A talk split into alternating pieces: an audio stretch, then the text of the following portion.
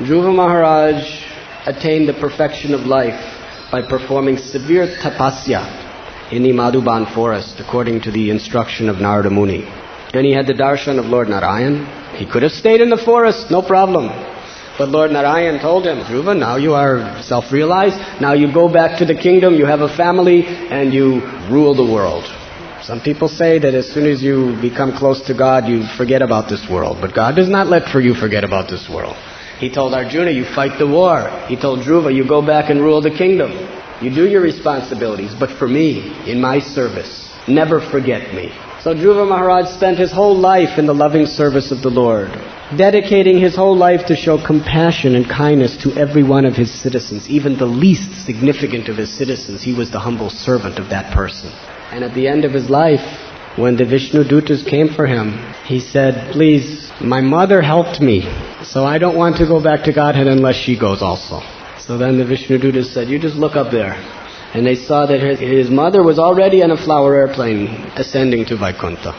Which means if you assist the great souls, just by assisting them honestly and sincerely, you become so dear to them that you achieve the same destination. That is called the mercy of the great devotees. Because there is nothing more dear to the Lord than that person who is dear to his devotees.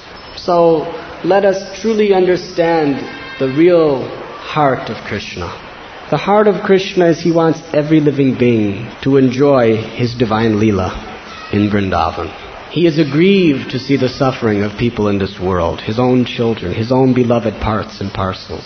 And those souls who are risking everything, who are willing to undergo tremendous amount of difficulty and pain to help promote those persons to the feet of Krishna in this world, they are most dear to Krishna.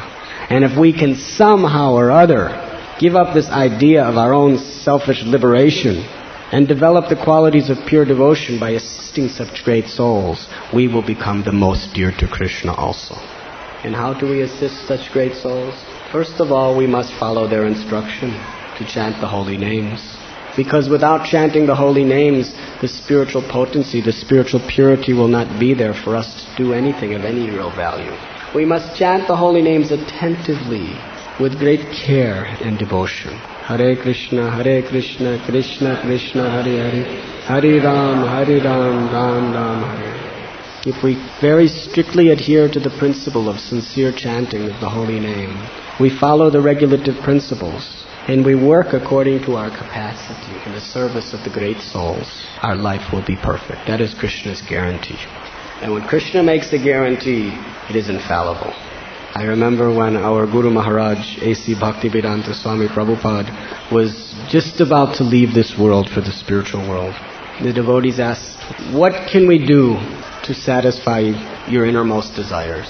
And he oftentimes emphasized, and at the end he also emphasized, he said, You be sincere. You be very sincere to chant the names of God and to help me to spread this great mission of my spiritual master. And then he said, You should all do as I am doing. Of course, who can do as he was doing? But we can follow in his footsteps. He was sacrificing his life to help others. So let us transcend the pettiness of our own little isolated situation in life and let us enter into the realm of thought of the great souls. We're so much chained and shackled to our own little problems, our own little necessities, our own little physical, familial problems in the world. And we can't even think beyond that.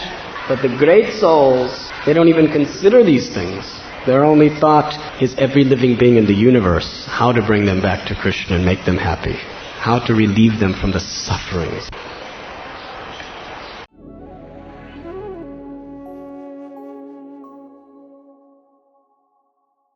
You were listening to Radhanath Swami on thesacredconnect.com.